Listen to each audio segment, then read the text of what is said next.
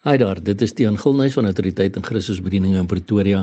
Dit is Woensdag 9 Augustus 2023 en die teksvers wat die Here op my hart geplaas het om jou te deel vandag is Deuteronomium 30 vers 19 wat lees: Ek neem vandag die hemel en die aarde as getuies teen julle, die lewe en die dood, die seën en die vloek het ek jou voorgehou. Kies dan die lewe dat jy kan lewe, jy en jou nageslag.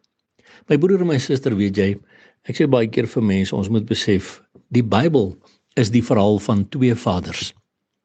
Die Vader van liefde, God die Vader in die hemel, en die Vader van die leuns, Satan hier op aarde. Dis die verhaal van twee koninkryke. Die koninkryk van lig van God die Vader en die koninkryk van duisternis van Satan. Dis die verhaal van twee ewighede. Ewige heerlikheid saam met God in die hemel of ewige hel weg van God af.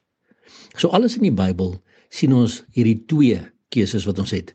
Een van twee. Ons het nie 3 keuses nie, ons het nie 20 keuses nie. Ons het een van twee keuses. En net so in hierdie teksvers wat die Here op my hart geplaas het, sien ons die Here sê ek neem vandag die hemel en die aarde as getuies teen julle. Die lewe en die dood. Die seën en die vloek.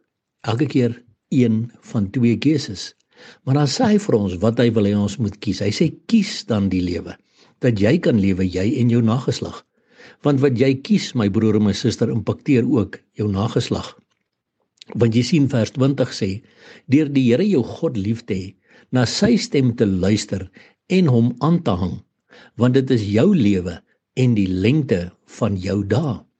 So as ek en jy kies, jy sien die Here sê ek gee vir julle hierdie keuse, een van twee keuses maar hy wil graag hê dat ons die regte een sal kies. Hy sê vir ons watter een om te kies en tog is daar nog steeds so baie mense wat kies vir die dood, wat kies vir die verkeerde goed. Ons het 'n vrye wilskeuse my broer en my suster. God forceer hom nie op ons af nie.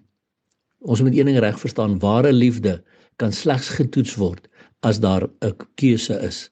As daar nie 'n keuse was nie, hoe het God geweet ons is lief vir hom? Nee, dis juis omdat daar 'n keuse is. Maar ek en jy moet kies want die ewigheid wag vir ons.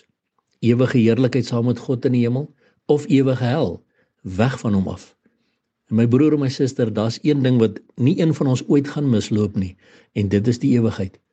Almal van ons is op pad in die ewigheid in. Het jy al die lewe gekies? Het jy al gekies om in 'n persoonlike intieme verhouding met Jesus Christus in te gaan of kies jy nog die dood? Kies jy nog die vloek in steede van die seën?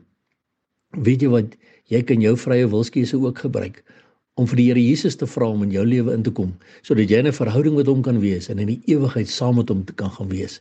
Want ons moet weet die tyd raak min. Die koms van ons Here Jesus Christus is baie naby. My broer en suster, wat kies jy? En nou moet ons weet, ons Jesus Christus se koms is naby. Hou ons aan uitroep Maranatha.